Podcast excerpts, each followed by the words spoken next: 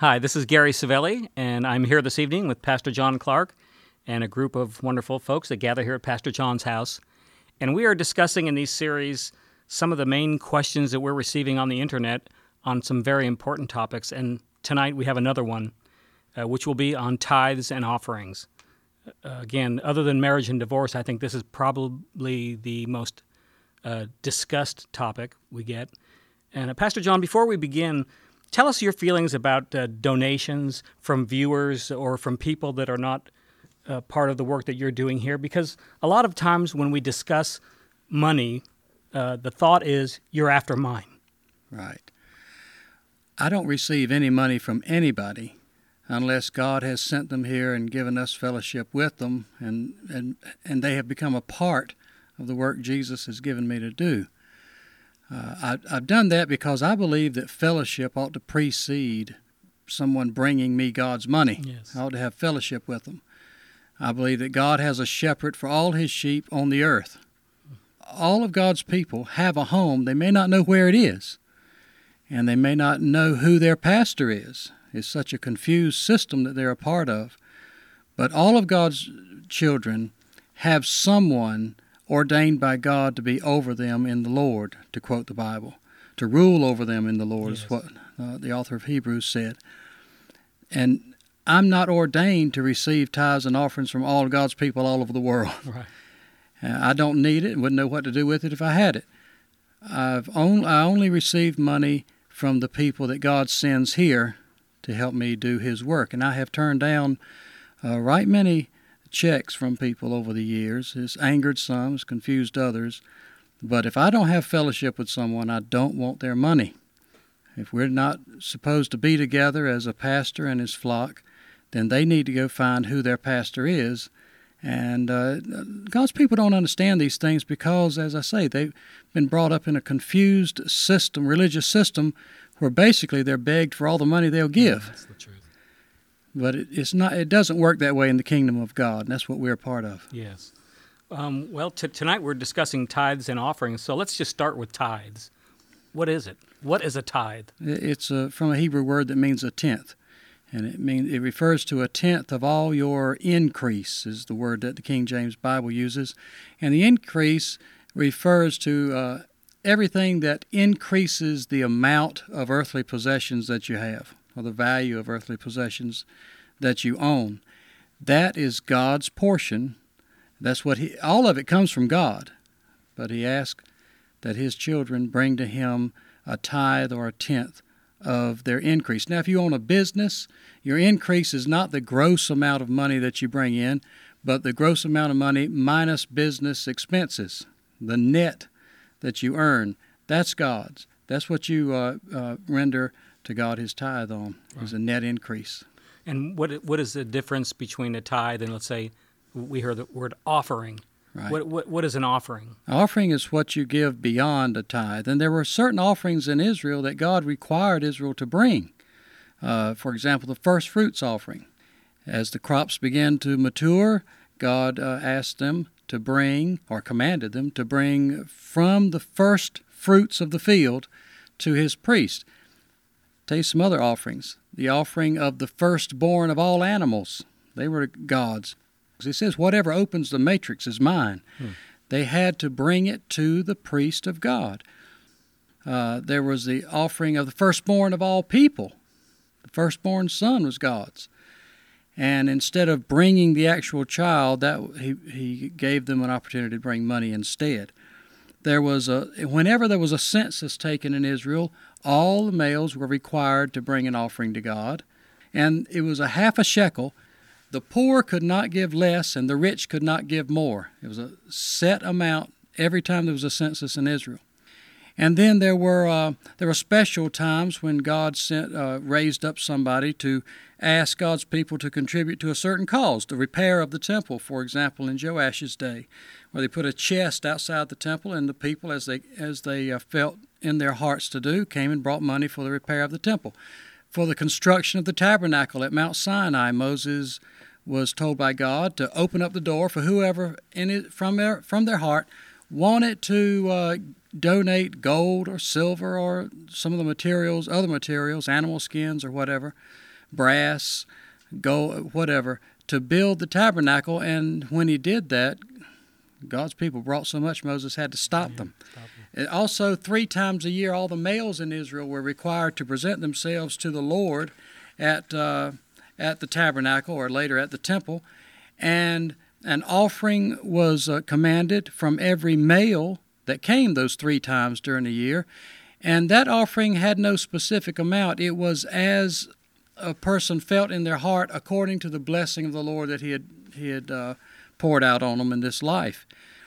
And uh, lastly, if anybody just felt like they wanted to thank God for whatever, being a part of His people or a special thing, good thing that happened to them, He provided a sacrifice, a thanksgiving sacrifice that could be offered. Now, with every sacrifice, whatever the animal was, there was a specific uh, meal and wine offering that had to be offered at the same time. With each animal, there came an offering of uh, meal, a flour, cake of some sort, and wine. And uh, with a bullock, it was a larger amount than with a lamb. But in Numbers 15, first half of that chapter, God specified how much meal and how much wine had to be offered along with the animal.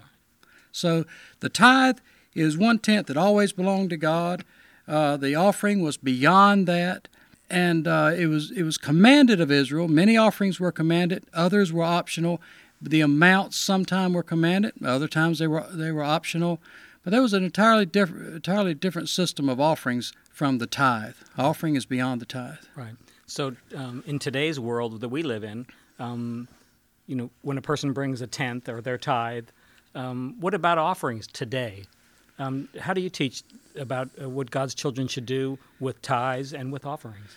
Well, I teach I teach generally that you ought to bring an offering to God with the tithe. Mm-hmm. Now, there's no scripture that says every time you bring a tithe you must have an offering, but there are a lot of scriptures in the Old Testament about offerings, much more than tithe. Right.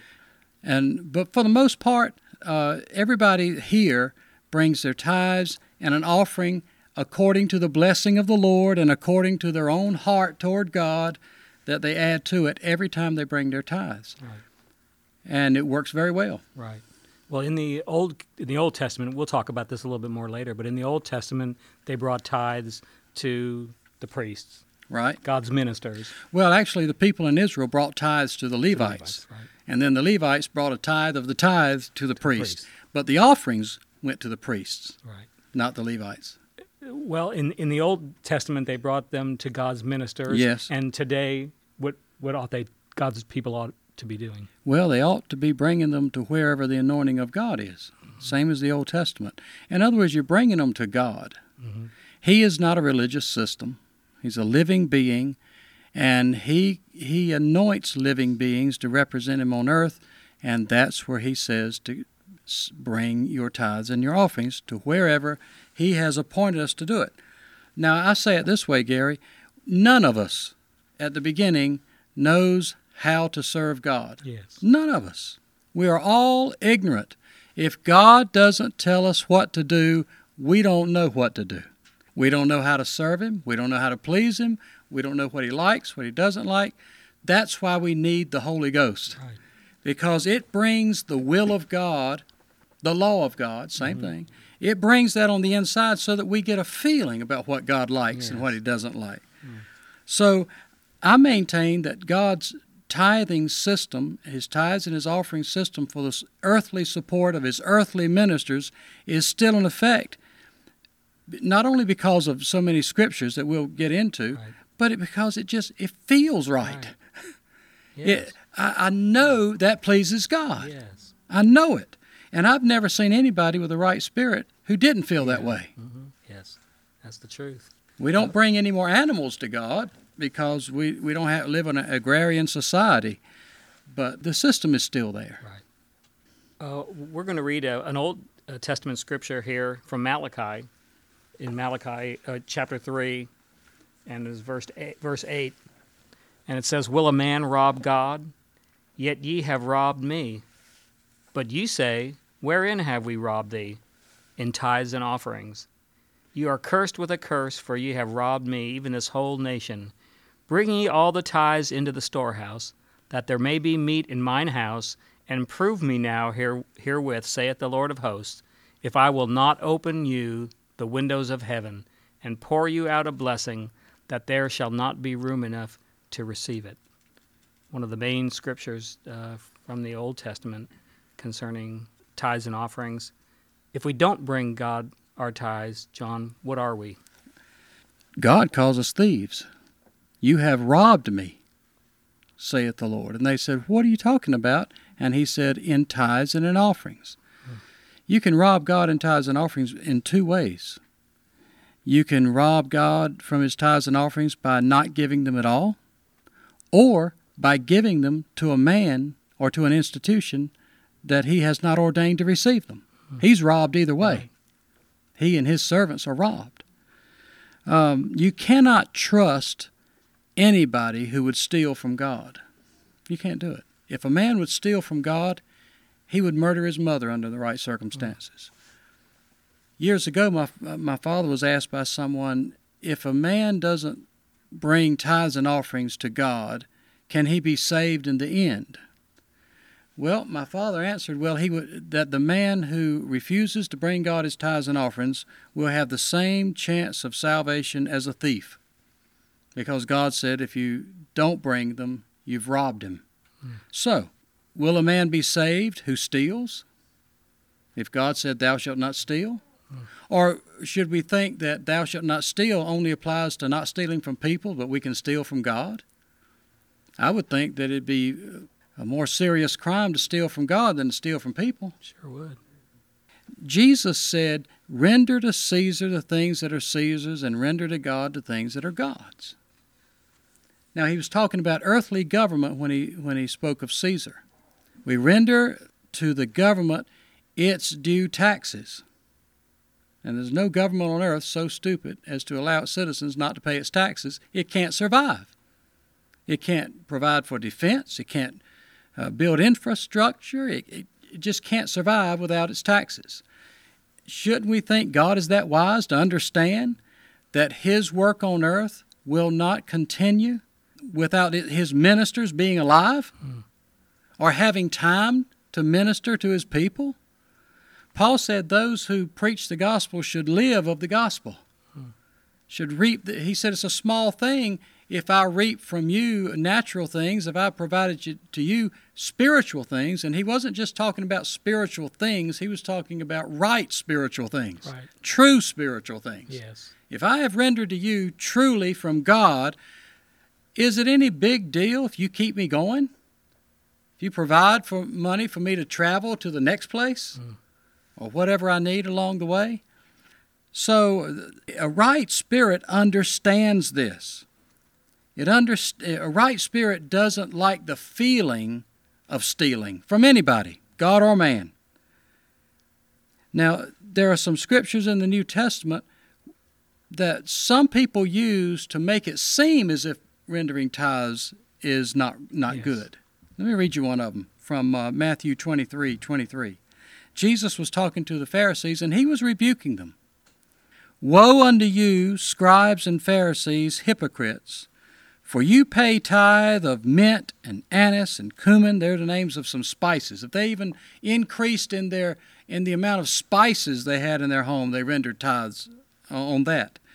And you have omitted the weightier matters of the law judgment, mercy, and faith. Now, these words are used sometimes to leave the impression that Jesus was condemning Israel's leaders for rendering their tithes and their offerings. But that's not what Jesus was saying.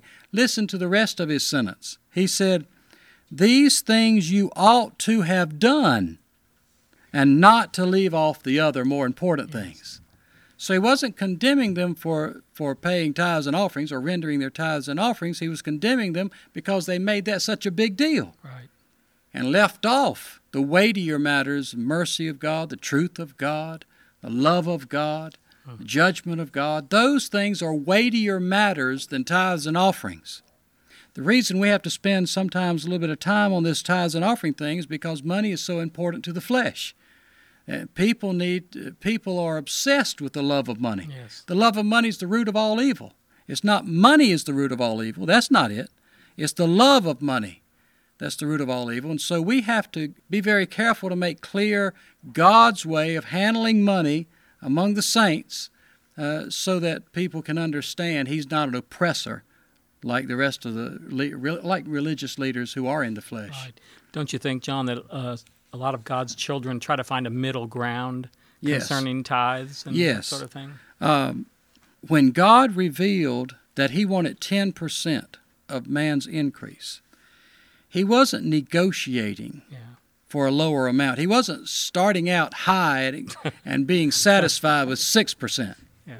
He was saying exactly what was right. All the words of God are pure, the Bible tells us. Yes. He's without hypocrisy. There's no shadow of turning in him. He is so, he is not a big one of us. When he says the tithe is mine, he means the tithe is his. Right. He means one tenth is his money. That's what he means. So we can trust him. Now, some of God's children do exactly what you said. They won't give to God what's his. At the same time, they want to maintain appearances, and so they throw a few bucks at God if they're put on the spot. Right. That's just what I call tipping God. Mm-hmm. God doesn't take tips. Right. We're not doing him a favor by flipping him a buck or two every every once in a while. Mm-hmm. Now, some of us are bigger tippers than others. but if they if we're not doing what God said do, we're not doing it right. Now, if we steal from God 200 bucks, and when the when a collection plate or somebody begs comes around and we we we raise up a fifty dollar bill and throw it in there, we'll have to consider the fifty bucks as a, as a gift, but we'll also have to consider the giver a thief, hmm. just giving a portion of what is already God's. Jesus wants us to be either hot or cold. Mm, that's the truth. It's far better to bring God no money and be cold than out of pressure or pity or being talked into it by soft music and reminders about how much Jesus has given to you, you throw a few bucks in a collection plate. Mm-hmm. Well, one of the questions or statements I, I've gotten at least maybe a dozen times is, well, my husband and I, or my, my wife and I, we're going through financial pressures and we just can't afford to give our tithes right now. In other words, you can't afford to give God one tenth of what He's given you. That's not true. It's never true. Never has been true. Some people say they don't make enough, and other people say they make too much. Mm-hmm. uh, neither one of them are living in faith. Uh, whatever is not of faith is sin. And if, if God gives us commandment, if you have faith, you obey it. Mm-hmm. If you don't have faith, you don't. You come up with some reason or another why you don't. Right. But the plain fact of the matter is, God has made it very plain what's His and what's not. And and if you have faith, you rejoice at God revealing what's acceptable. Yes. If He hadn't revealed what was acceptable, you'd be worried about whether you were doing enough. God has revealed it. It's a wonderful thing. God is good. Yes. Don't uh, let's don't be foolish. Right. In the scripture we read in Malachi, we read, "Bring the tithe into the storehouse." Right. Now, that's been used in a lot of ways. Where where do God's people need to be bringing their tithes? Where is the storehouse? Well, it's very important to find out because the promises of blessing and caring for you and, and having a blessing poured out that you would not be able to contain it, and you, you, you came one verse short of the rest of those promises. Let me read it to you. Sure. It's from Malachi 3.11. Mm-hmm. And I will rebuke the devourer, the one who devours. I'll rebuke him for your sakes, and he shall not destroy the fruits of your ground neither shall your vine cast her fruit before the time in the field, says the Lord of hosts. God is faithful. Yes, He is. God is faithful, but the promises only apply to those who obey God, not just in bringing tithes and offerings, but in bringing them to the to where God says bring them. Right. That's what makes it so important. These promises do not belong to those who bring God's money to men who are not sent from God. So we need to know from God to whom to bring them, when to bring them, how to bring them, and all of that is laid out in the scriptures. And the main thing to remember is that you have to find where the anointing of God is. Yes, that's key. I am not the only uh, anointed man on the planet. God, ha- as I said, God's people everywhere have shepherds. They have men who are of God. That's where the tithes and offerings go. I would be foolish to just take money from anybody, anywhere, even from among God's people. Not all of God's people belong here with me doing this work. That's right. They have a home. All God's people need to be in their home with their shepherd. Now, we have to bring God's tithes and offerings to what he called the storehouse. And the reason he called it a storehouse is because in the temple of God were chambers designed just for holding the tithes and offerings that came in for God's priests. So they brought them to the temple, to the storehouse, not for just anybody, but for God's servants. That's the only people who could eat it. There, I mean, there are laws in the books Moses wrote that told the priest who could eat their food and who couldn't. I mean, God was very specific about who could and who could not partake of tithes and offerings. So we want to remember that, and uh, it's very, very important to do things God's way. I, I tell this all the time. We have to do things God's way, and we don't know how to do things God's way unless God reveals it. Yes. And He has revealed this. Yes. What's the point of Him revealing it? What's the point? The point is that He wants us to do it. So that's what we're up to. Right. What about when we talk about a storehouse? I think a lot of times in God's people's mind is like an organization or some sort of group. I, we get questions like, "Well, is it okay to, for me to give my tithes to a Christian mercy group? Uh, you know, that's maybe feeding orphans and that sort of thing. Some some uh, religious organization. H- how do you respond to that? God anoints people, not things. The second thing is this if you give tithes and offerings to an organization to which you belong, you haven't given it anywhere, Such as a church. such as a church. If you give it to an organization that you're a deacon in, deciding how the money is used, it's not out of your hands yet. That's the system God's people have been taught, but it's not God's system. Never was God's system. As long as a man exercises any measure of control over the tithes and offerings that he brings, he hasn't turned it loose. Right. It has to be given, and that and that would especially mean a religious organization where he was a voting member or a, a officer of some sort. Now, if a man brings his tithes and offerings to a officially recognized religious organization, and and he's expecting something in return from the government for doing that, Such as a tax break. such as a tax break, that's even worse. That's trusting the government instead of God. But nowhere in the New Testament writings is there an instance of God anointing, anointing an organization to receive his tithes and offerings. And there are many people who depend on their contributions to a government recognized organization mm-hmm. For to help with their taxes at the end of the year. But our faith is supposed to be in God, not man. Let me let me point out something to you. In Revelation 17, we're talking about the great harlot, the great whore. It said, "With whom the kings of the earth have committed fornication." That's kind of that's like a deal making between the body of Christ, this backslidden body of Christ called the whore, Christianity, and governments of the earth. In order for you to get a tax deduction for your tithes and offerings that you bring, the government has to approve of the organization to which you give it. If you give it to a man, and man is all that God ever anoints, the government does not recognize it at all. I know by experience. yes, you do. So I have to pay taxes on every dime given to me uh, in the form of tithes and offerings because that's the rules of this country. Yes. But the country and the fa- and, and religion are so intertwined that you, you can't serve God acceptably inside that inside those walls. That's why the Spirit of God is saying, "Come out Yes. and trust me. I'll pour out a blessing Yes, that's right. Oh, that yes. you won't be able to contain." Yes. Yes. Madama Oh. Thank you, Lord. Hmm.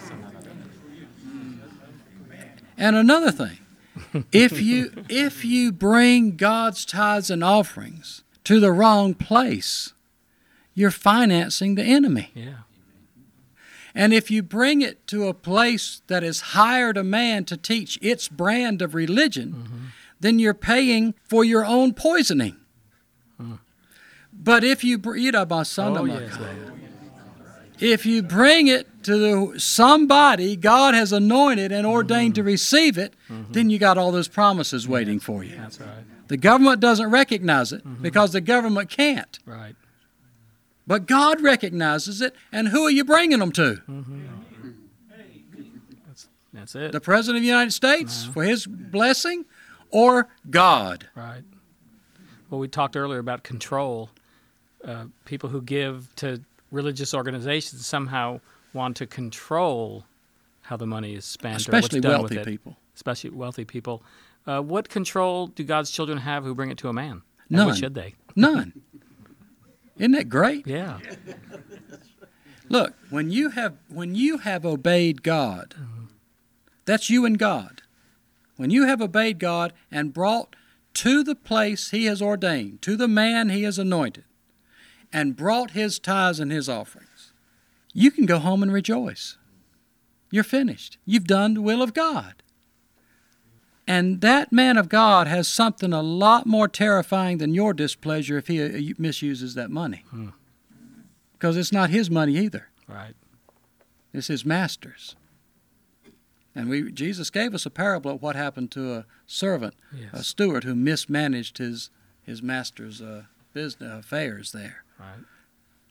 We talked earlier today about a good story from about King Hezekiah.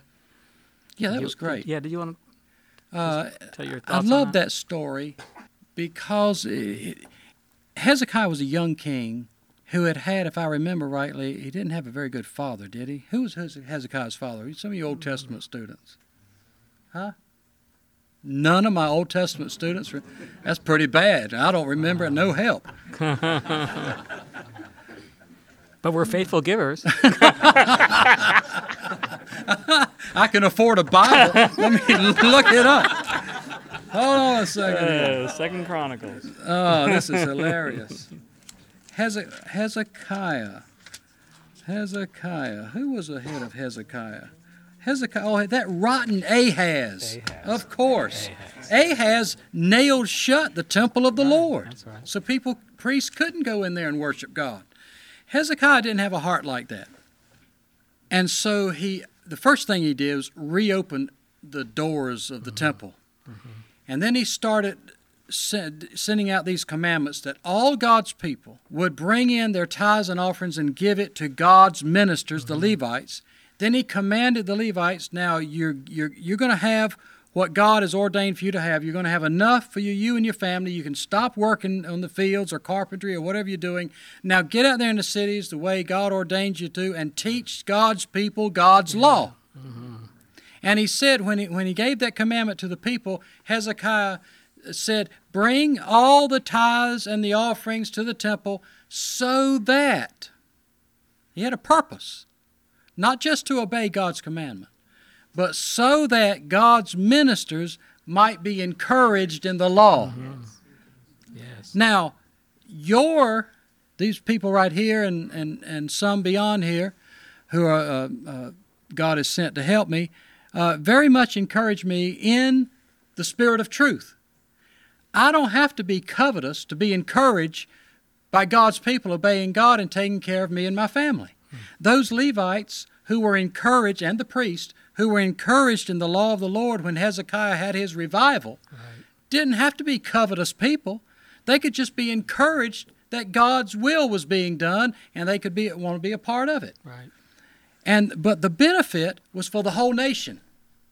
It wasn't just for the Levites. When God's people brought to the Levites the tithes and offerings that God had ordained, Levites and the priests, when they started bringing those in, they had to build extra rooms to bring to, to house them all. The Levites were blessed, the priests were blessed. They could now concentrate on their calling from God, and as a result, the people who brought the tithes and offerings were blessed because they were taught the Word of God. That's how it works. Mm.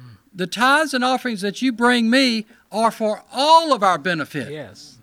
And not only us, but for beyond. Look how many of God's people around the world have been touched Yes. by what we're doing. That's how it works. If we would do it God's way, all of God's true servants would have more than enough, and and who knows what God would do among His people. Yeah. But we have, but God's people have to stop giving their money, giving God's money and their money to men unordained by God. Right. Finding out where the anointing of God's Spirit is is a very important issue for God's children today. Right. It's just not there, John. Well, what do you do? My advice to the children of God who've contacted me about that over the years is if you don't know of a man truly anointed by God, save up God's money. Don't think you're going to please God by just giving it to anybody, anywhere. Wait on God. Now, I've known people who've done this, people who've done it before they met me, mm-hmm. and then finally realized they had, they had found somebody God has touched Right. and anointed to do his work. But that was before they met me. They sensed they did they would rather just save it up and wait for God to show them where to go with it. And that's not a bad idea. That's a good idea. You don't finance the enemy, you don't pay for poison. You wait on God and God will give you a shepherd. He'll lead you to one. Yeah. Well, it takes seeking God. It did for me. And uh, you're not going to find an anointed person uh, whom God has sent in the yellow pages. No, And that's where most of God's ch- it's, it's it's funny, but it's not funny. that's where they because look to most of God's go. children look for a sign on the street or in the yellow pages, but it doesn't come that way. I remember when you began to learn the truth, Gary, uh, years ago, you asked me, Where do I go? Mhm. And I said, If you have obeyed God and come out of Christianity, you're there. You are where God wants you until further instructions arrive. And as time went on, God put us together. Yes. And uh, what a joy that's been. I thank God for you. I thank God for you. Wonderful thing when God begins to build a family. Look at all you people in this room right here. You would not have picked me. I would not have picked, wouldn't even known you. No. God, through, I mean, and all of you have a story. Yeah, circumstances. All you have, Leanne, yeah, Tracy, Lou, Tim, Randall, all of you have a story about something God did that led to us getting together. Brother Glenn, for you, it was your determination to get away from the part of the country that had nine months of winter. and he put applications in all over south of the Mason Dixon line, and the first one he got, he was going to take to get away from, and you did. And it was right in my hometown. The- all of us have a testimony about what something God did to get us together. Mm-hmm. Listen, I have never once gone anywhere looking for members. I've never knocked on doors wanting more people to come. I've never done it. I'm not looking for members. I'm looking for God. Jesus told me many years ago neither expect nor desire any big thing, but make your work perfect. I'm not, I'm not concerned with size. I, I, want, I want what's holy, what's pleasing to God, and, and I think that we've got it. That's what I'm after. Yes. John, I've heard you say that tithing's a matter of the heart. Yes. It's part of a holy life. Tithing isn't a gimmick. Right. It's not a formula. That's phony. Tithing has to be part of a mindset. It's a small element of a whole life.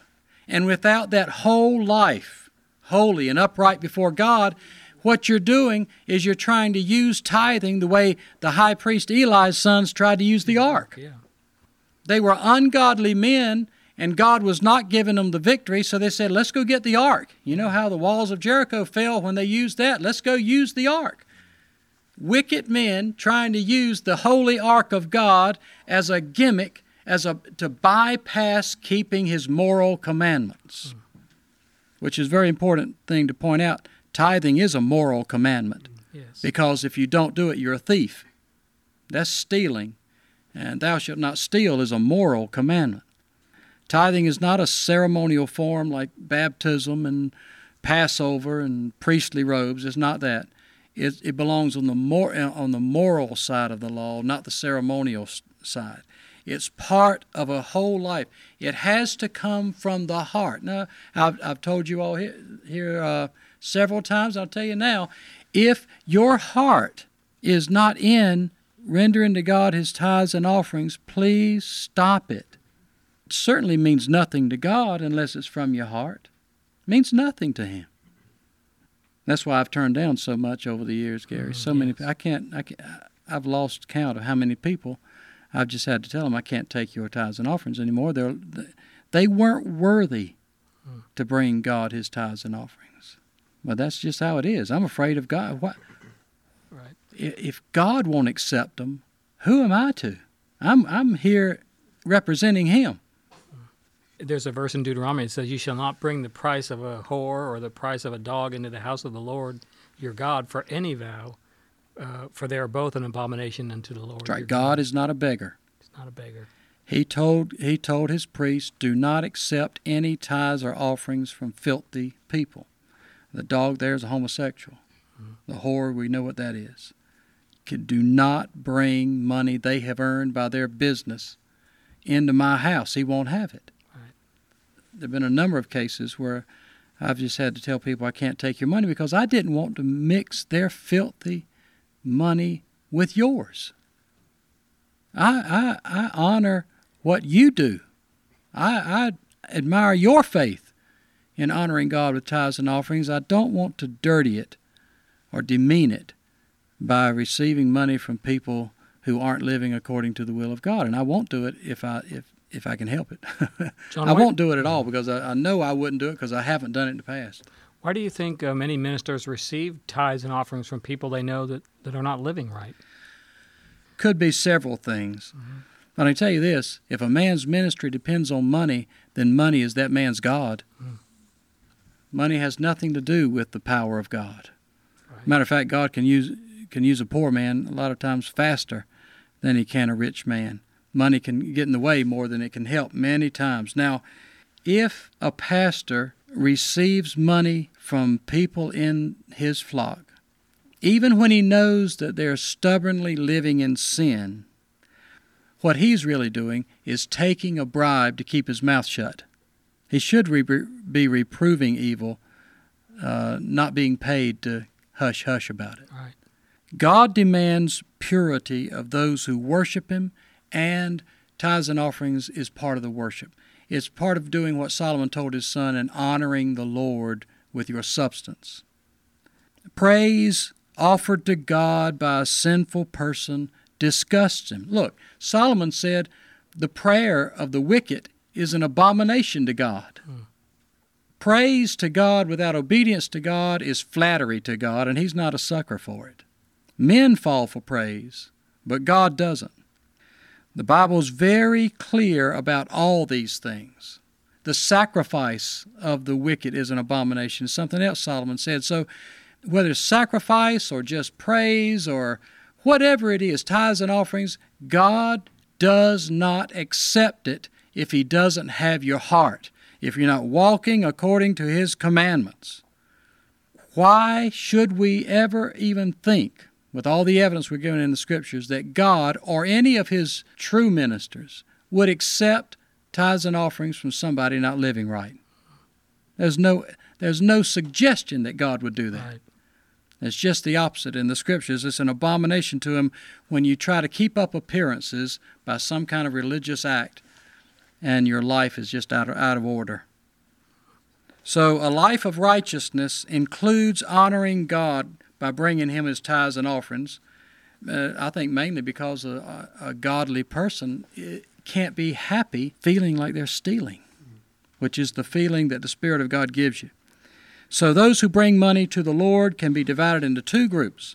They can be tithe bringers or bribe bringers. The tithe bringers are only doing what's their nature in Christ to do. The bribe bringers are doing what the world's always done, and that is they're trying to buy favor uh, or mask a sinful heart by doing some kind of uh, a religious act or an act that uh, something that people admire. Yes. That's all there is to it. And those people would be better served to use that money to buy a new car than to bring it to God in some kind of pretense, in a hypocritical way. Right. They don't know yet that uh, God is not mocked. Yes. It's really important before we um, bring tithes or offerings to take a look at our heart, isn't it, John? You have to. Same thing as uh, drinking of the Spirit. Let us all judge ourselves, Paul said, before we drink of that Spirit, or, or we'll end up drinking damnation to ourselves. Uh, God, God doesn't need our worship any more than He needs our money. He said, if I, he told, spoke through David and said, if I were hungry, I wouldn't tell you. The cattle on a thousand hills are mine. I could have hamburgers every day of the week if I wanted them. he doesn't need our money. He doesn't need our praise. He doesn't need our worship. He doesn't need us, period. We need Him. Yes, And you know, I want to see that. Yes, Lord. And if He will accept our worship, accept our praise, and accept our tithes and offerings, we are very blessed people. Yes, we are.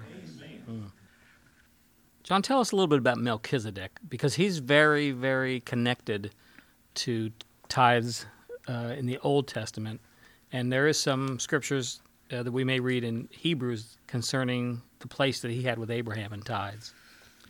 All right, let me precede that by saying this. Paul wrote to one assembly of saints, he said, We beseech you in Christ's stead. Jesus said many would come in his name, In and they'd be saying, I beseech you in Christ's Mhm. stead. They're after the money and the fame and the, the attention. But it's the love of money that is at the root of it. And this is something I've learned uh, just by doing this recent study on tithes and offerings. Paul said, uh, covetousness is idolatry. I never quite understood that until now. What he meant was the whole system of idolatry exists because of covetousness. They're after the money.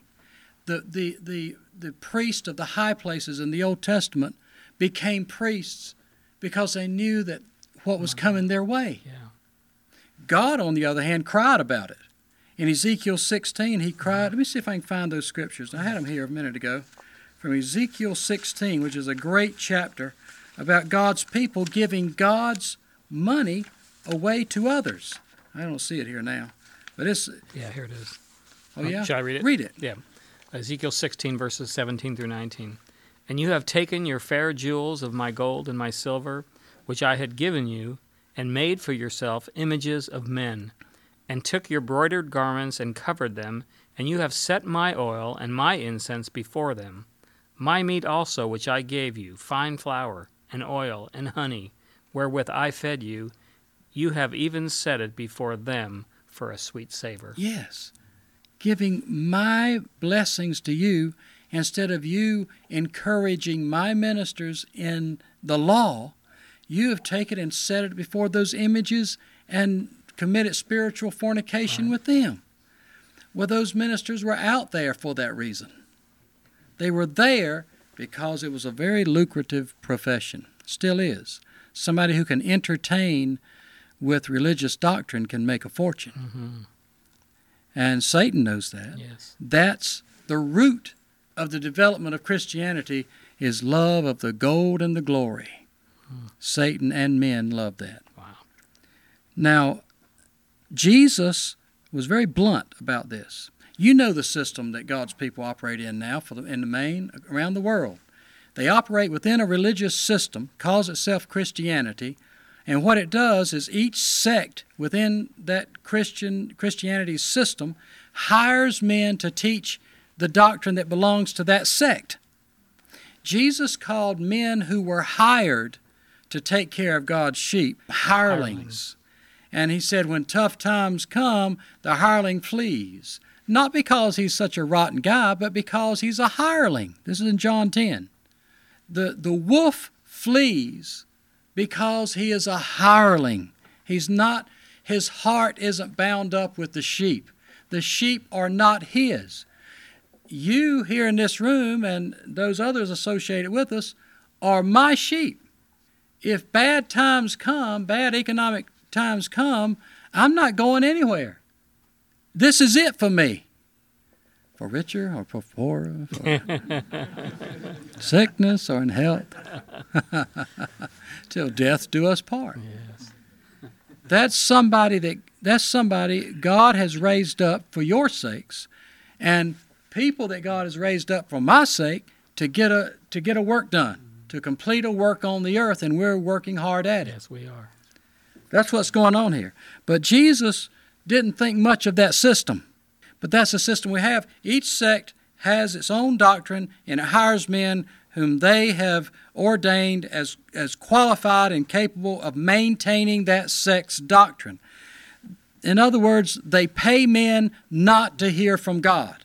They pay men not to change. They pay men not to confess they found error in their doctrine. Oh. They're paying men not to move when the Spirit says move, Yes, exactly. But to maintain the status quo no matter what God might say. Right.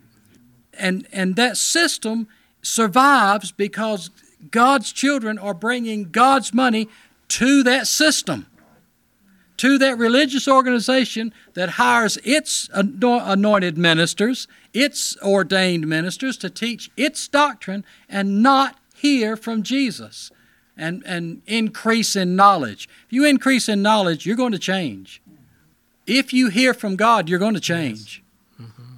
Because I will bet you $100 God knows more than you do. I, I won't bet against you on that one. If we live and breathe and walk in the Spirit, we are going to change. Mm. God is going to open our eyes to things we thought were right but were wrong, and things we thought were wrong that are right. Mm-hmm. That's not what a religious sect pays its ministers to do. right. Pays its ministers to ignore Right. the voice of the Spirit Yes. and not change, but hold to the denominational line. Mm-hmm. They're hirelings, they're, they're uh, thieves and robbers, and there's really nothing that has called such men into the ministry but the call of money and status. Wow. God has not done it. That's not his system.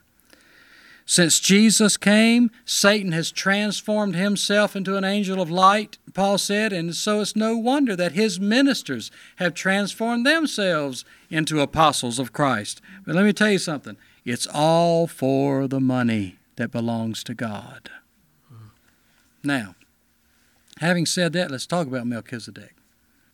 We're told in the Bible, in Psalm 110, it's a great psalm to read. It's very short. You can read it very, very quickly, and it has so much in it. But one thing it has in it is this God has sworn and will not repent. Talking about swearing to the Son. You will be a priest like Melchizedek. So, if the Son of God was going to be a priest like Melchizedek, we ought to know something about Melchizedek. Fortunately, you don't have to have a PhD to learn anything about Melchizedek because in all the thousands of verses in the Old Testament, he's not in but four of them. so it ought to be pretty easy to figure out what kind of priest Jesus is going to be. Uh, there's a negative side and a, uh, and a positive side here. On the negative side, and this is something the author of Hebrews stressed, on the negative side, we're not told of when Melchizedek was born. We're not told the, the, the genealogy where he came from. And Jesus is a high priest like that because, as Hebrews says, Melchizedek had no beginning of days nor end of life. According to the records, we had nothing. All we know is that suddenly he was there acting as a priest. Well, it said the Son of God is kind of like that. No beginning of days and end of life. You can't find his pedigree. Neither Melchizedek nor Jesus were from the priestly lineage of Aaron. Melchizedek was a Canaanite, showed up in the middle of Canaan when, during Abraham's day. Jesus was from the tribe of Judah, of which the book of Hebrews says nothing was spoken of the priesthood. Nobody from Judah was ever a priest. Jesus couldn't be a priest, neither could Melchizedek, so they're just alike. Hmm. Because both were made a priest by the power of God Yes. not by genealogy, Hebrews says, but by the power of an endless life. That's what made Jesus priest eternal life. And it was the power of God that made Melchizedek a priest. But now let's look at the positive side. That was the, that was the negative. Here's the positive. What did Melchizedek do? We know what we don't know and how that, how that kind of prefigured the Son of God. But what about what we do know? Well, we do know, number one, that when Abraham met him, he humbled himself to Melchizedek and rendered to him tithes of all the vast amount of booty he had recovered in warfare from the kings he'd been chasing and the slaughter of the kings that took place. Secondly, we know that Melchizedek blessed Abram. Those are the four verses about Melchizedek. Now, if the, Jesus is a high priest after the order of Melchizedek, and we're only told two things that Melchizedek ever did, is it reasonable to teach that Jesus didn't do one of those two things? Or doesn't, doesn't do, one of the, one of those two things? Mm-hmm. If he's going to be like Melchizedek, he's going to do what Melchizedek did. And number one, he received tithes, and secondly, he blessed the one who gave it. That's the high priest of Jesus. It seems reasonable to believe that Jesus receives tithes through his ministers if Melchizedek received tithes. But he also blesses those who bring it to the right place. If the man to whom you bring your tithes and offerings cannot bless your soul, why are you wasting your money? Hmm. It's a question we get we get a lot, John. Is that somebody will say, "I go to a certain place, and the and the minister there he teaches some good things, but there's just some things I just don't agree with. Should I still give him my tithes?" And to save your money until you have confidence in every word that comes out of his mouth. Mm-hmm. Jesus doesn't want his children to sat to, to settle down and just be satisfied to get by on crumbs. And I say that to everybody here. If you don't believe every single thing I'm teaching, please hold your money until you find out whether I'm right or wrong. You're not supposed to be living on half dirty water and half dirty bread, half moldy bread. You are princes and princesses in God's kingdom. You're sons and daughters of God. You're not supposed to be settling for half baked goods. You are supposed to demand nothing but truth from me. That's your right. Yes, Lord. Hmm. You have that right hmm. in the kingdom of God to insist I not lie to you. Hmm. You have the right to demand of me, where did you get what you're saying? I know that there is a thing as an experience of being ordained by God to receive tithes and offerings from His people. It happened to me in, I think it was 1993. The Spirit of the Lord spoke to me and told me that. And I wasn't even thinking about it, wasn't praying about it. As a matter of fact, Earl and, Earl and Glenn were praying about it. I put it off on them. I, I, had, I had just put that to the side. I was mowing my grass, minding my own business, and the Spirit of God, God spoke to me and ordained me to receive your tithes and offerings. But you know what he told me? And it took me years to figure this out. He said, Every dime that comes in is for you and your children. And we still continue with that religious organization tax deductible mm-hmm. thing for years till I understood. Right. Got it got through it my thick skull what God was saying. Mm-hmm. He didn't want it going to a religious organization, He wanted it going where His anointing was. Mm-hmm. And what a sweet feeling it came when we finally caved in and said, Okay, God, we're going to do it your way. Right. The government does not recognize that, but who you who you looking at anyway? Hmm. This is why I stress so so much the importance of taking God's tithes and offerings to the right place. You want the one you want the one you bring your tithes and offerings to to be able to bless you. Mm-hmm. If he's not, you, are going to the wrong place. Right. And the scripture in Hebrews is here men that die receive tithes, but there, that is in heaven, he receives them if you bring it to the right man, you're putting it in the hands of Jesus. Yes. Mm-hmm. And you talked before about control and oversight. Right. right. If you're putting it into the hands of the right man, he's being oversighted. Yes. It's not your burden. Now, if you're giving it to a man you, you don't trust, then you might need a committee of deacons to keep a check on what he does with it. Right.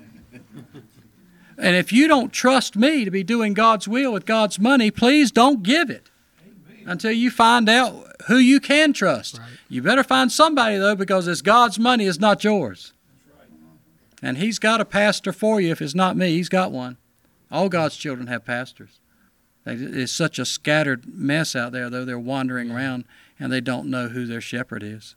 You know, you got to feel for them, John. There's God's children go, go to places where they don't. The pastor doesn't even know their name. Right. I mean, how can how can they feel good about that situation?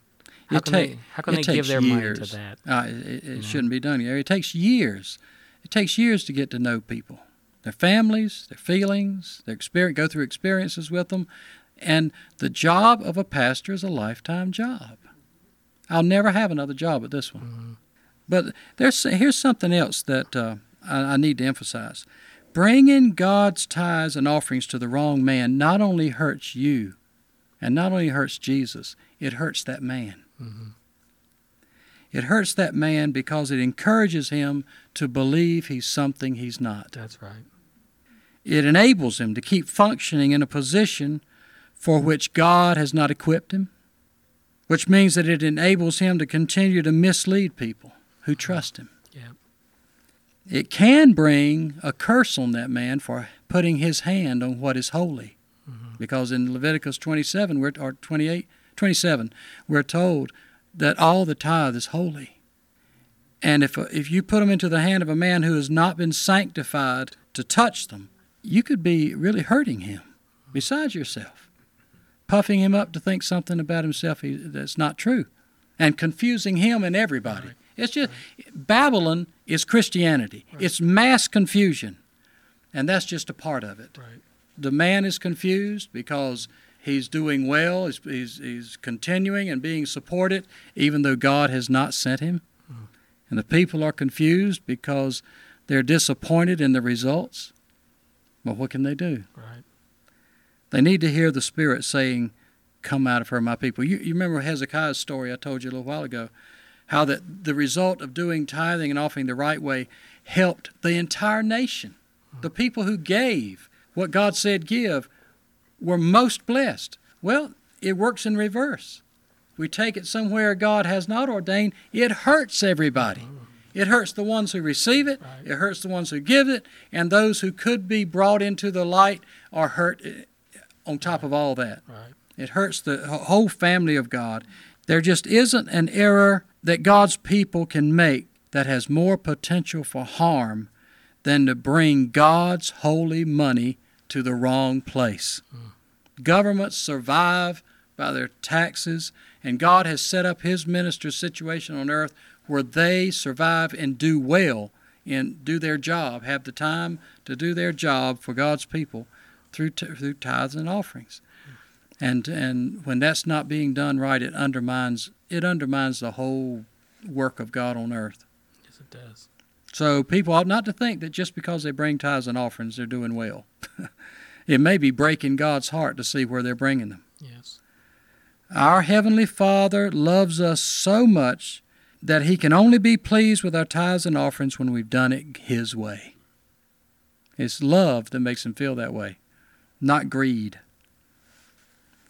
John, earlier we talked a little bit about the motives of men who uh, are not anointed by God to receive tithes and offerings, and what are the what are the what you call the two evils that are driving uh, most men to receive tithes and offerings?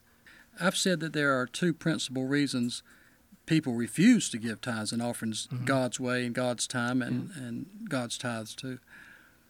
Number one is covetousness. A covetous spirit will keep you from confessing to yourself and understanding that the tithe and whatever offerings God demands are His, not yours.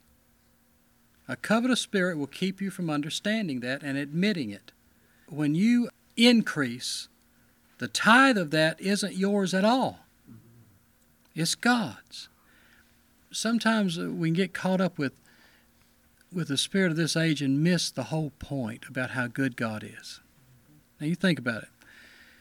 Moses was sent by God into Egypt to call to lead his people out of Egypt. And when he was in there, when he was in Egypt, debating with Pharaoh or warning Pharaoh or whatever, at one point Pharaoh said, caved in a little bit when a few of the plagues had come and said, Okay, you go and, you, and the men and women, but leave your cattle here. And Moses said, We cannot do that. But he told him why. Right. He said, God has commanded us to go three days' journey to that mountain to meet with him, and we don't know what he is going to require of us when we get there. And he told Pharaoh, We cannot leave one hoof behind. Because if we get to that mountain and meet this God who's doing these plagues in Egypt, and he says, Sacrifice all your animals, and we've left one here, are you going to protect us? Hmm. We don't know what he's going to require.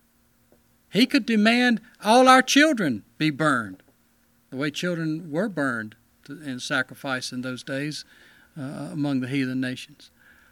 So Moses stuck to his guns out of fear of God, and eventually God got them all out and all their animals. Mm-hmm. And they all gathered around Mount Sinai, and it was a fearful sight. Moses said, I exceedingly fear and quake. The mountain was shaking. There were thunders, lightnings, and a trumpet from the darkness on top of all that. And then God Himself spoke and his voice was so much more terrible than an earthquake and the loud trumpets and the and, and, the lightning and the thunder that the people ran and they begged Moses to go get the rest of the commandments. Now, God could have said could have told him to sacrifice everything, but he said a tenth is mine. And uh, those offerings that I pointed out earlier. Israel must have been stunned that that's all. God required. God didn't even require them to read and write. He only required the Levites to be able to teach them if a, if a controversy came up or a, some confusion, anything arose, any kind of judgment was needed. God handpicked a certain tribe to be his teachers and judges and priests. 90 some percent, I'm sure, of Israel didn't even need to know the Bible. They just had to be able to trust the Levites and the priests, and they'd be fine because there was so little that was required of them. There's been so much bad publicity given the Old Testament. Most people don't understand that Israel failed in her walk of faith because God was so good. He demanded so little, so few sacrifices, so so little of what was theirs. They couldn't believe it. Israel failed in, in her walk with God because basically she was more religious than God was. Right. One altar wasn't enough for her. Yeah. One God was not enough for her. And such little, such little amount he required. So we ought to be rejoicing and turning flips at how good our God is because it's not the tithes and the offerings that saves us. It's our good God who requires mm-hmm. only that, and He's promised to take care of all the mm-hmm. rest if we'll obey Him. Right. But covetousness will make a man feel that the tithe is just too much. He's too much is being required of him. No matter how small it was, a covetous spirit would think it was too much. A tithe, the tithes and offerings, is a very small thing. Hmm. And the second, the second, second thing, thing, the second most common reason that I've ever seen uh, over the years for people refusing to pay their tithes and offerings is a proud, rebellious spirit, a government despising spirit. Yes, we've seen that a lot. To bring tithes to a man of God is to confess that there is government among the saints and that the man to whom you bring those tithes has been chosen by God to rule over you.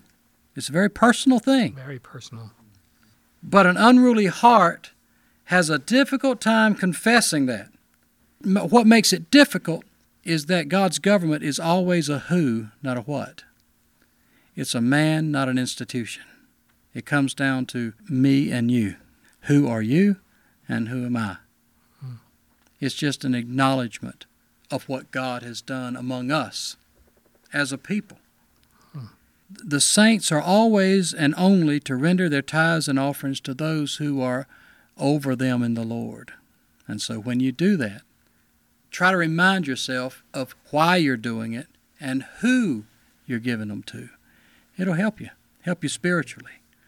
The children of God who despise government, the government that God has instituted among his people, will be the first among God's people to receive damnation.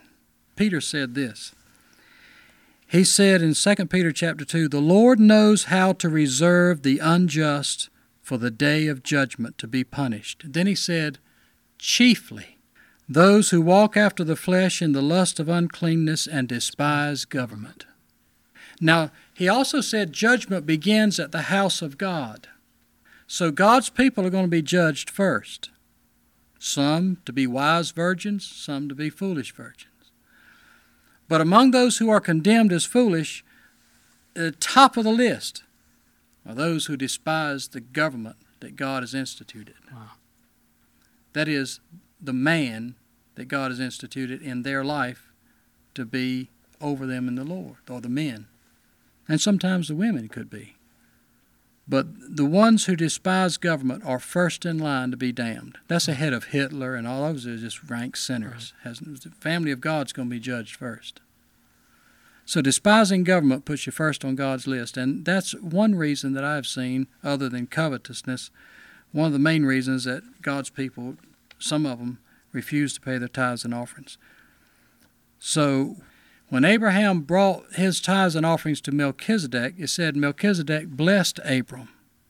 Now, the writer of Hebrews made a lot out of that because he said Melchizedek blessed the man who had all the promises of God. And then he said, without any contradiction, it's obvious that the one who blesses is greater than the one who is blessed.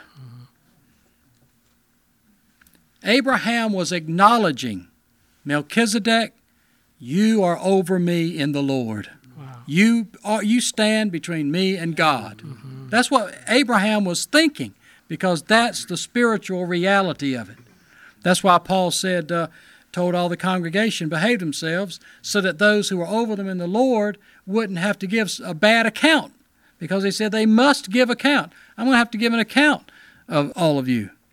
That's why in the past I've asked some people to leave because their spirits got so depraved, I didn't want to have to give an account for them. And I know I've got to. So they had to get out of here. If you stubbornly set yourself against the, the will of God and the Spirit of God and the holiness of God, uh, I don't need you in my way, and I don't want to have to give an account for you in the day of judgment. I am going to have to give an account for the ones who are here. And that's a fearful thing. Yes, it is. I like what you said earlier about can that man bless you? Yeah. Uh, so when you're when we're bringing our tithes, we're we're saying, hey, you can bless me, Or you have. or have, yeah, Yeah. Well, certainly have. Well, if, if a man isn't able to do that, if he doesn't have anything from God to pass on to you, hmm don't give him God's money. Find the man who has something from God, who really is from God. I mean, that's just so basic. Yeah. But God's people have been so confused by thinking they're they're doing the will of God by giving their tithes and offerings, Mhm. when they don't realize it has to go to God's place. Hmm. Well, that's why we're doing all of this for the education of God's people. It's so basic, but so few of God's children are obeying. That's mind-boggling Yes, it because it's such basic truth that we're saying here, and that you're teaching, but so few of God's children do it right. Well, I think many of them don't do it right simply because they haven't heard Sure. the right way yet. Of course. That's what we're out here Right. for. That's why you are rendering tithes and offerings to me, and that's why I'm receiving it to get them this message right here along with the others that God has given us. right. It's working. Yes. hmm It's working. hmm But basically, those are the two reasons that I've learned over the years covetousness and a government despising spirit, a proud spirit, a rebellious spirit. Uh, they're the two principal unclean spirits that cause people to fail to bring to God what belongs to Him.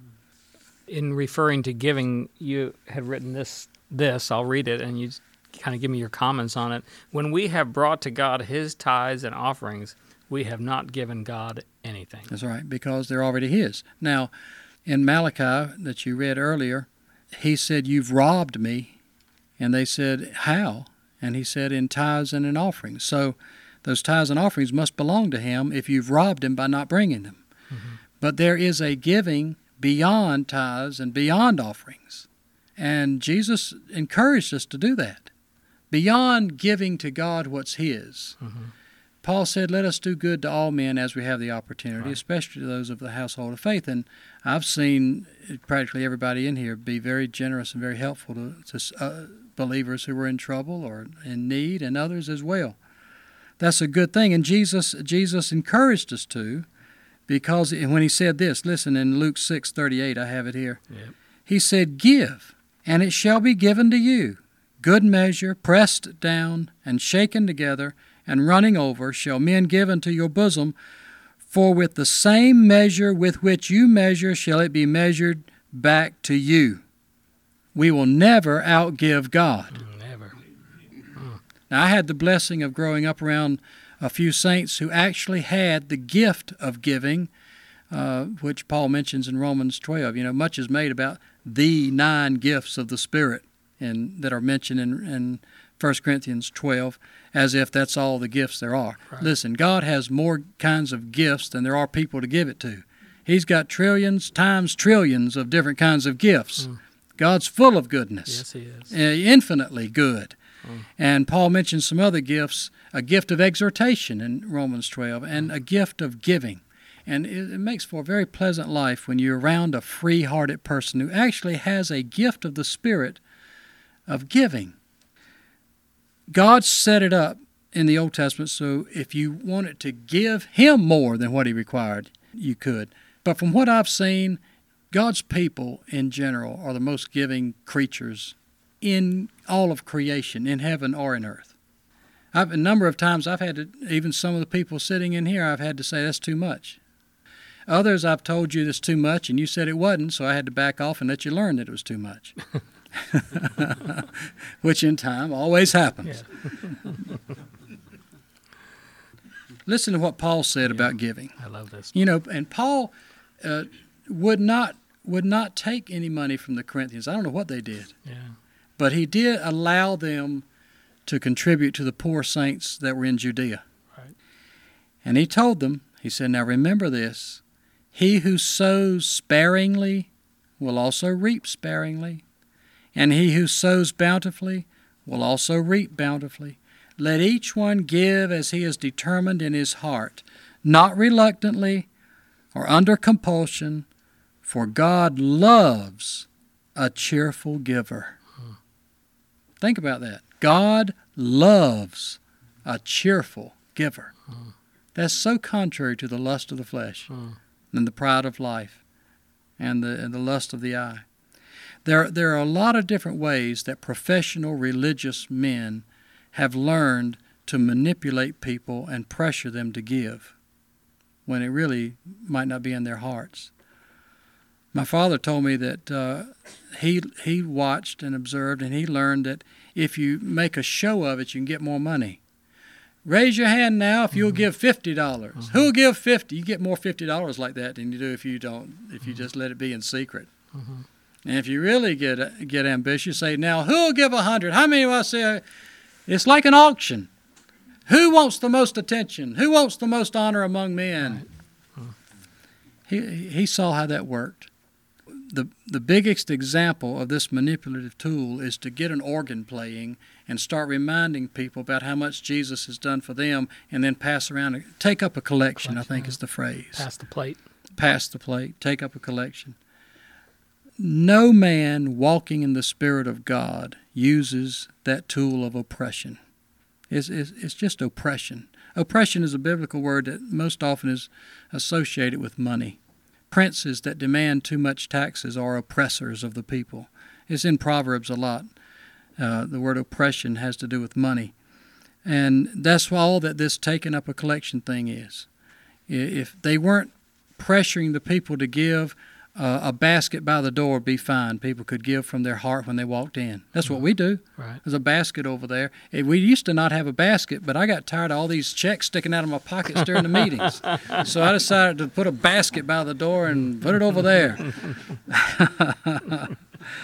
well, the men who do that, who pass up that collection, they know they're pressuring people to give what they don't want to give. Mhm. And they know that they're embarrassing some people for their past failures. And that's why they talk about how much Jesus has done for them because they're not giving. And one of the reasons they're not giving is that they're not being fed. Blessings from obedience to God and tithes and offerings and walking uprightly in the Spirit will come, but only if it's in the if, if, if it's in the person's heart to do it. Right. That's what God's after. Look, even in the Old Testament, the rules for sacrifice in Leviticus 1 through 7, over and over again, God says it has to be of His own will, Right. of His own voluntary will. I don't even believe in a religion that's not of the will. If it's not in your heart, don't do it. It's not acceptable. Why waste your time? Mm. God's not fooled. If you don't want to do what you're doing, stop doing it and do something else. I've said that a hundred times over the mm. years. The way of the Lord is a way of the, of the voluntary will. His way cannot be imposed on anybody because he wouldn't have it if it's just if you're just doing it because you're feeling pressured. It's, it's unacceptable if it's not from the heart. So if it's not from the heart, don't waste your time. Go outside and go fishing. Do something you enjoy. Don't just carry on an appearance. It's a waste of your time. You'd be better off if you didn't do that. Gifts are only acceptable, whatever's beyond tithes and offerings. Besides tithes and offerings, whatever you give beyond that is acceptable to God only if it's freely given from your heart. If you're doing it to keep up an appearance or to keep up with this one over here who gave that much, you are absolutely wasting your money for no spiritual benefit whatsoever. God's tithes and offerings are all that belongs to Him. And He does not want you to waste anything else that you have left. It's all for you. Now, if you want to give some of that to a brother in need, this and that's fine, within reason. But everything beyond God's tithes and offerings are intended, they are ordained for your life and for your children. Hmm. Don't give in to begging ministers somewhere who are not doing the will of God, and that's why they're having to beg for money. If you want to know who not to give your money to and be safe, don't give it to anybody begging for it. That's one place you can know for sure not to give it if you want to do anything for God. It's supposed to be yours. It's supposed to be, you're supposed to have enough money to get a set of tires or buy some ice cream. It's you. It's for your, your pleasantness, your benefit, your mm. education for your mm. children, or mm. whatever. It is for you. That's the rest of your money God does not want. A man that's begging you for what is beyond what God has required, he wants what's yours, not what's his. Yes. He's a thief. It doesn't matter if he plays an organ, tells you all day long about how good Jesus is. If he's begging you beyond what God requires, he's a crook. He's not receiving it in the name of the Lord. The, the Christian tradition of taking up a collection is just a tool of oppression. Huh. And it'd be completely unnecessary if, if the ministers would just tell God's people the truth. The children of God, from what I have seen and experienced, cheerfully bring God's tithes and offerings to Him without even being asked. There's something inside that I've had some of you in here. When you first came, I remember you, Glenn, and some others. Where's the? He didn't even pass the collection plate around. One thing really bothered Glenn. no, he couldn't believe it. What? Because it's not God's way. I knew when Brother Jim started. The Lord said, "Don't say a word to him." He would give his tithes and then a few cents offering, and God said, He's been trained not to give until he's begged. Leave him alone. His heart will tell him where to go. Mm-hmm. And where and it did. no, no, no, Marcia. He finally felt free to just be himself mm-hmm. and give how he felt because he knew he was not going to be begged for a penny more. Yeah. That's God's way. Yes. Happy, well fed children of God are the most generous creatures in all of God's creation. And listen to this. I believe that by your example, by God's children who are free and happy and well fed, by their examples, they teach angels things about giving. Let me ask you something. Where have you read about an angel giving anything? They don't know anything about it. Paul said we instruct spiritual powers. Mm-hmm. As I said, I've uh, I've had to turn down some of you because you're doing doing more than what your faith could bear and what your circumstances called for. But it was a wonderful heart. It's like God said to David, "It's good you had it in your heart to build me a house, but you're not the guy. It's your son that's going to do it." Good God. Basically, all it amounts to is believe God. Yes, believe in God. Just believe God. Bring all his all his tithes to the mm-hmm. storehouse, and he said, "Prove me yes, with this. I love that part. Put me to the test. Mm. Give me an opportunity to show you what I can do." Mm. And I'll open up to you the windows of heaven and pour you out a blessing yes. you won't even have enough room to receive. Mm. God invites us to put him to the test by just obeying him. I love what Jesus said to his disciples one time Fear not, little flock. Fear not. That's what covetous people uh, have a problem yeah. with fear. Yeah, they're afraid. What's going to happen if I give God some of my yeah, money? I won't have enough. Yeah. Without realizing it's not his anyway. Mm-hmm. I mean, it's not it's not theirs anyway. Right. It's his to start with. Right. The same Father who provided you with what you have to give will also cause you to reap what you've sown from the heart. Just believe God, and He's promised He'll take care of us forever. Mm. John, in all your years as a pastor, have you ever met anyone who, who uh, was faithful in tithes and offerings who didn't have enough? No, never. Never. Never. Never. If they handled the rest of it with right. discretion. Right. Yeah. it's not a gimmick. Yeah, that's right. It's a lifestyle. Right. And I've never seen the righteous forsaken or his seed out begging for bread. Mm. Is tithing a commandment? Uh, it, it, was a commandment in, in the Old Testament. Um, is it still a commandment today? That's a question we get quite often. In other words, that yes, it was something that, that, that occurred in the Old Testament, but is it a commandment still today that applies? Well, I can I can say yes, but that's no good unless I explain it. And the reason that I say yes is is what I touched on briefly before. In the law of Moses, we can see three different kinds of law. You had the civil laws for the judges of the land carrying out law enforcement. You had the ceremonial laws, which had to do with worship at the temple and holy days such as that, and the moral laws. Mm-hmm. And if tithing was a moral law, then it's still in effect such as do, even more than ever, sure. such as thou shalt not kill, so, such as thou shalt not steal. Right. And since we know from God's voice Himself through Malachi that those who did not pay tithes and offerings were stealing, mm-hmm. we know that tithing is a moral commandment. Right. Because it's what it is is it is from when it's when it's from the heart the way it was with Abraham, Isaac, and Jacob. They all brought tithes to God, we're told Abraham did to Melchizedek. Jacob did too, but I don't know to whom. Yeah. Maybe Melchizedek Jr. We just don't know. but whoever it was is where the anointing was. But that was before the law. Right. And the law was not given for the righteous men. They were already doing the will of God. It was given for the wicked so that they could be judged. Sure. So we know from that that Abraham had it in his heart the gratitude he had in his heart for winning the battle over the kings he was thankful to have an opportunity to vent that thanksgiving mm-hmm. to God through Melchizedek.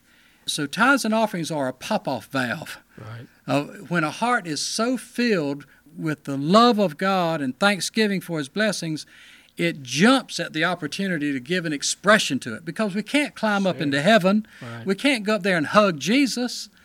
Uh, it's like my father said, uh, "We can't. I can't hug Jesus, so I'm going to take it out on you." That's how God's sheep whose hearts are right feel, I can't get to Jesus to give him these things. So who is who is next to him on the earth? Hmm. Who who can receive it in his name right. so that he'll take it personally? Hmm. And it's those men that he's anointed, sure. and women if he's anointed. And he, you know, he called prophetesses in in the Old Testament, so there it could be men or women. Right. So that that's a very important point. We see righteous Abraham in the Old Testament giving tithes. And Jesus said, if you were children of Abraham, you would do what Abraham did. Mm-hmm. Now, if Jesus is a priest like Melchizedek, mm-hmm. and we're going to be like Abraham, mm-hmm. then what did Abraham and Melchizedek do? Mm-hmm. well, then you have it. Right. It's still in effect Yes, still in effect. because Jesus is alive and we're here. Yeah. If there's uh, anything you want to close it out with, or, or if some of the folks here have questions, it'd be a good time for that. If there's any questions here. I have a, a note here from a sermon. I think somebody gave me that, this uh, a few weeks ago. A sermon by my father. This was at Grandma's farmhouse, Oh, I love this. 1972. Uh, he said he heard a minister promise people that they would prosper if they paid their tithes. He said, That's terrible. He said, I won't promise you to prosper one bit for paying tithes, but I'll tell you what I will promise. I promise that it, you won't prosper if you don't pay them. Mm-hmm. Hmm. You're going to be sick, you're going to be in need, and you're not going to be happy. Yes. That's a high oh, price. Mm. But here's what I promise you if you'll pay your tithes and give your offerings and use wisdom with what's left, it will go further than the whole thing would have gone if you hadn't rendered your tithes and given your offerings. That's good advice. That's mm. good advice.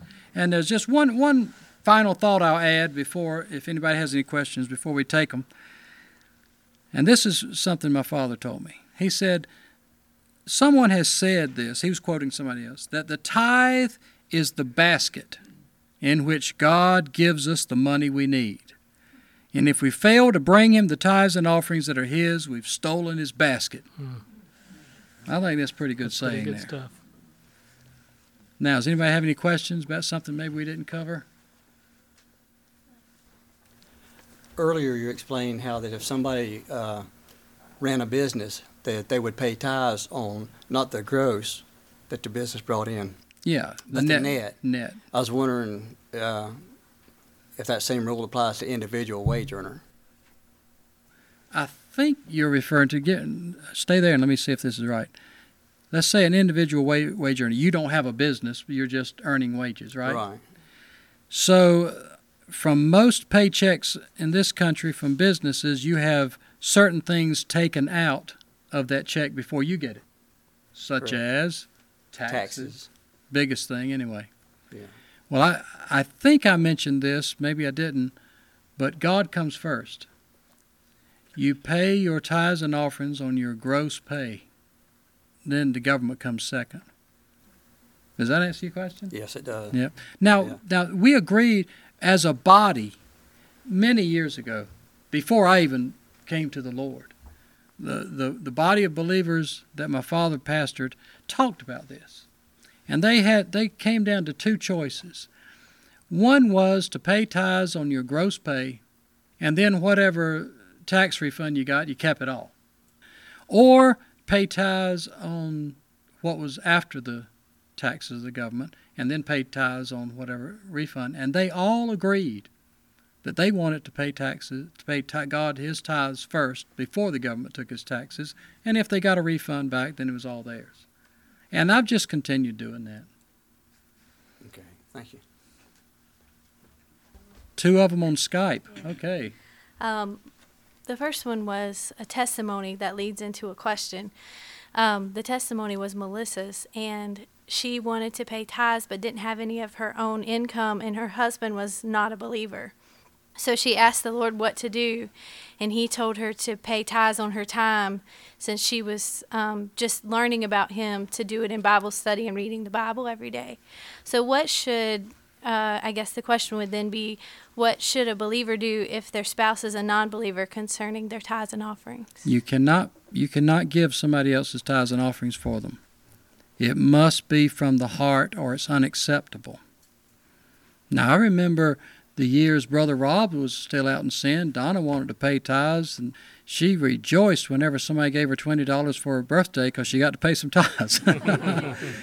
but I would not in the in the least have uh, have accepted tithes from Rob because he wasn't it wasn't in the Lord yet.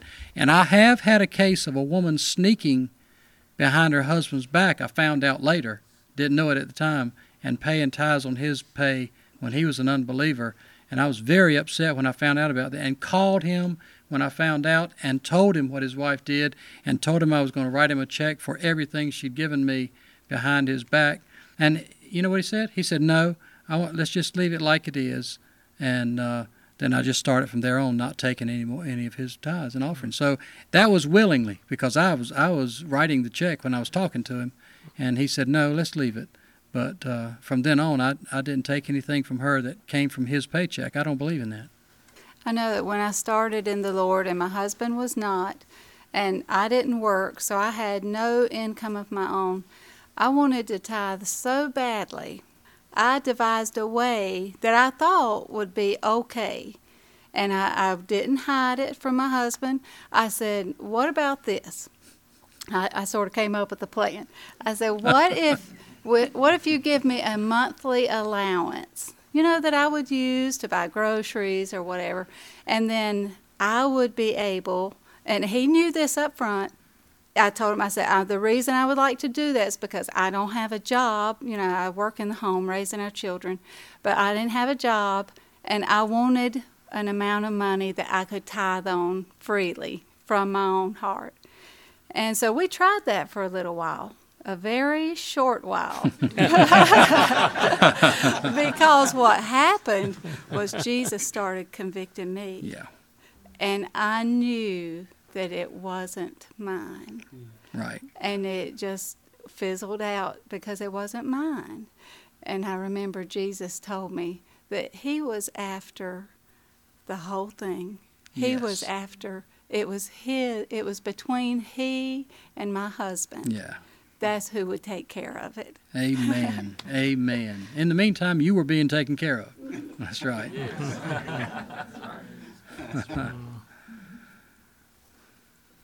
Is this another Skype? Okay.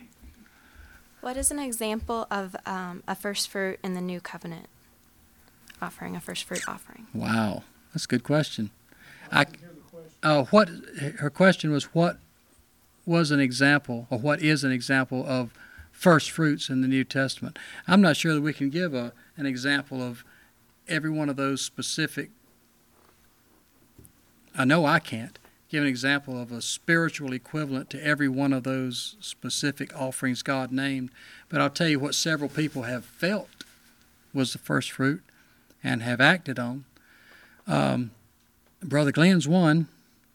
When he first retired, he felt that his first fruits was the first check. He, gave his entire his entire check for the first month when he retired as the first fruits of his retirement income. Uh, we had another lady uh, years ago who got a new job.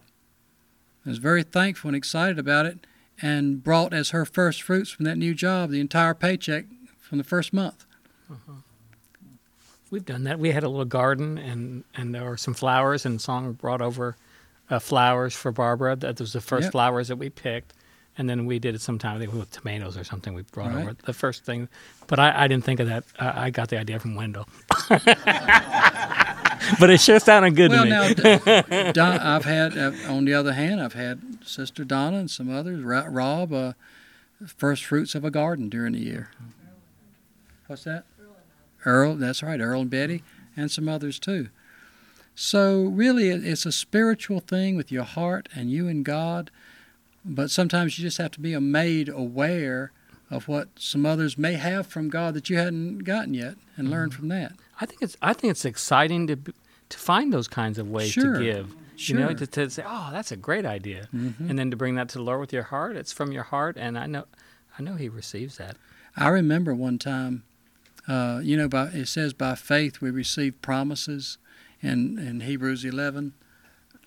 I remember one time going over and taking some first fruits to a very elderly, Holy Ghost filled saint. And I carried it in a bucket to her and, and put it on the table. And I, and I raised, the Spirit of God came on me, and I mm-hmm. raised that empty bucket mm-hmm. up to the Lord. And he said, Your bucket will never be empty. Wow. Mm. Mm. And that promise has come true. Yes. I know uh, you've had a question come over the internet directed at me. Yeah. Why are you begging for money? Right. That's something I've never done. Right. But if you even talk about it, Right. they assume that eventually you're going to get around to asking for Right. a donation. Right. And it's never happened here, Right. and it never will as long as I continue doing the will of God. That's not how His kingdom operates. One thing, uh, one story that I, I wished we'd got in here.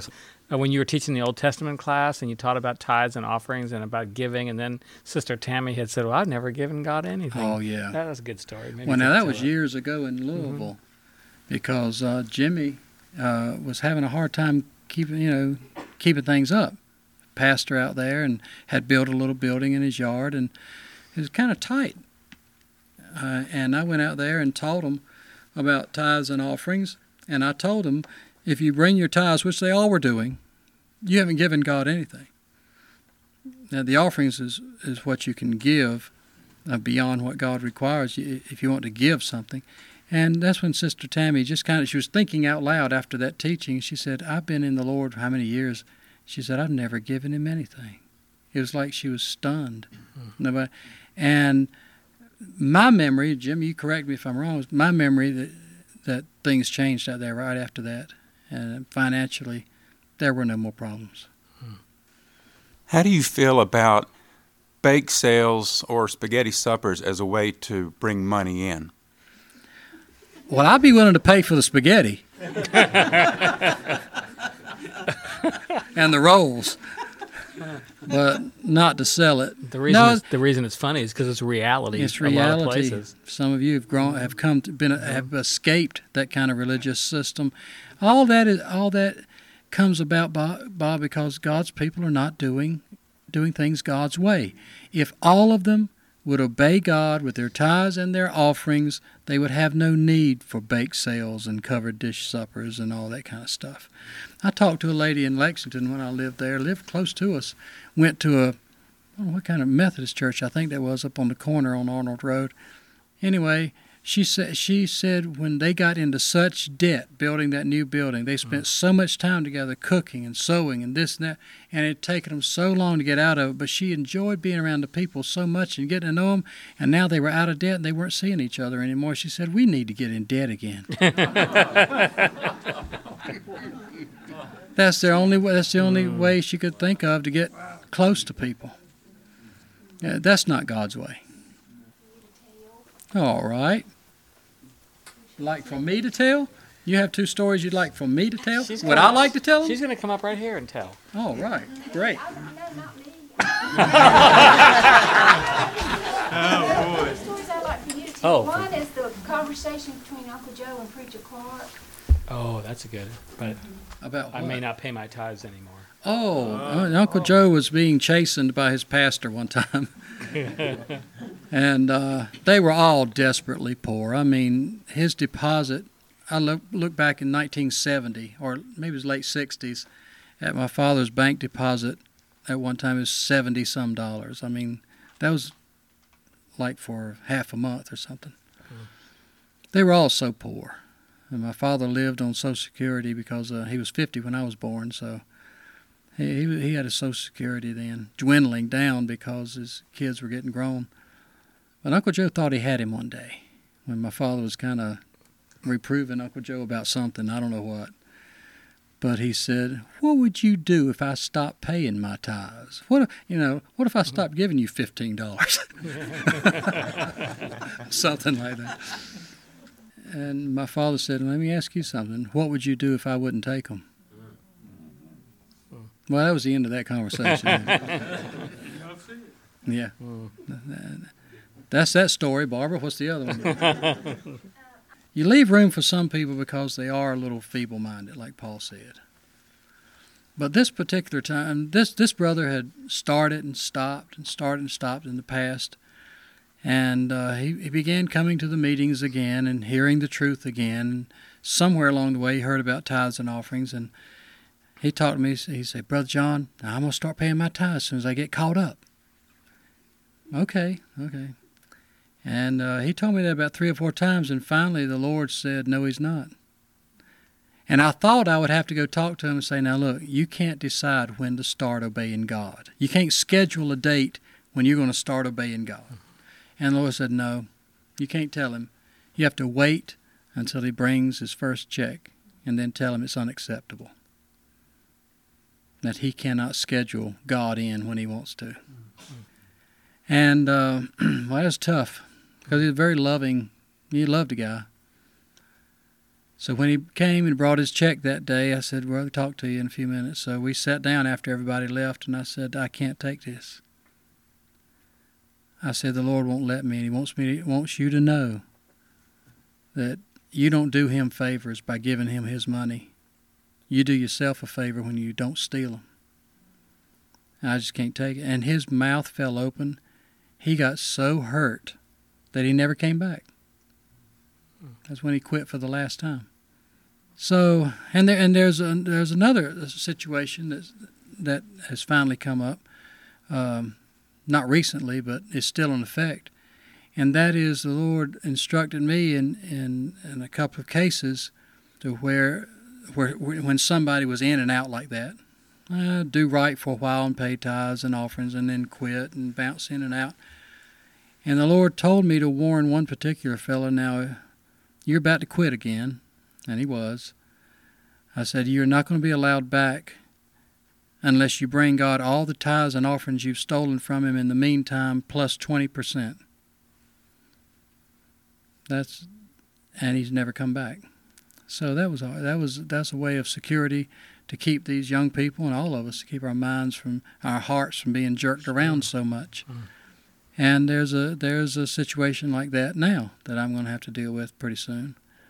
Somebody wants to come back and they've been taught their whole lives that they tithing and offering was right, and they haven't done it for a while, and they want to get back right with God. Getting back right with God means giving Him His money back. And if they are humble enough and have faith enough to do that, it will help them not backslide again in the mm, future. Yes, yes. So it's really the love of God. Sure is. Not retaliation, but but helping them put a fence around them, letting them know there's a price to pay for infidelity mm. in the kingdom of God. God is serious about what's His, and what's His is holy. Yes, it is. And, and, and to hold it in your pocket is to is to bring a curse on yourself. Mm. I will have to say that uh, under the time your father was living, and you, when you have an anointed man who who knows the people's hearts, he does not take advantage of what they can give or can't give. Mm-mm. We had an incident one time, situation early Now we were very young in the Lord. We paid our tithes and offerings, but I, we got we must have got a Christmas bonus or something. It was something we came into a, some extra money, and we were so tickled. We ran up to your father and we gave him a large sum of it. He wouldn't have it. Mm-mm. He said, "No, that's your money. You keep it." Yeah, I've had I've had him I've had him turn down some money for me too. Kind of embarrassing, but it taught me taught me. It, well, he, he was looking out for our good. That's right. He was not a stealer. He was not a robber. Mm. He didn't want he didn't want our money. He only wanted what was God's That's money right. for him. That's all he wanted. And the rest of it was yours. And when you have a man like that who knows how to protect you, that means a lot. Mm-hmm. Which God's people we're finding out all over do not have that. One question comes up sometimes about tithes, paying tithes and offerings on gifts or scholarships or you know things that a person receives that's you know a give you know that's given by some other organization or person well, or whatever. As as a rule around here, if uh, you all, if some of you or one of you gives a birthday present to somebody else, gives them fifty dollars for a birthday. I don't take tithes from that because it's already had tithes paid on it. Right. Scholarships for kids in school, I, I don't take tithes for that because it's being applied. It, it, they really don't get it. Now, if they get so much scholarship they have extra, yeah. But I'd rather that scholarship go for what it's given to them for, which is school and education supplies and that kind of thing. Right. If you have an abundance, you owe God His part. That's your increase in that case, and the and what's paid for school is a business expense. Right. So if a person's tuition was thousand dollars, but they got a grant for four thousand, they would just pay tithes and offerings on the three thousand. On the three thousand, that's right. Oh, Earl.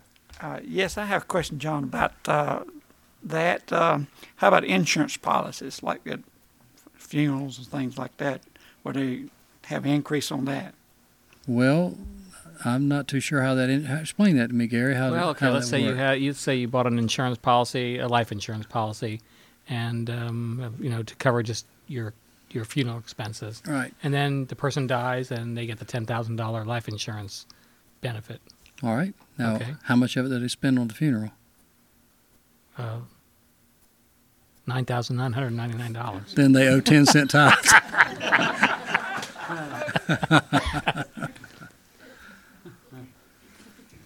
Be like kind of like a scholarship, wouldn't it? Yes.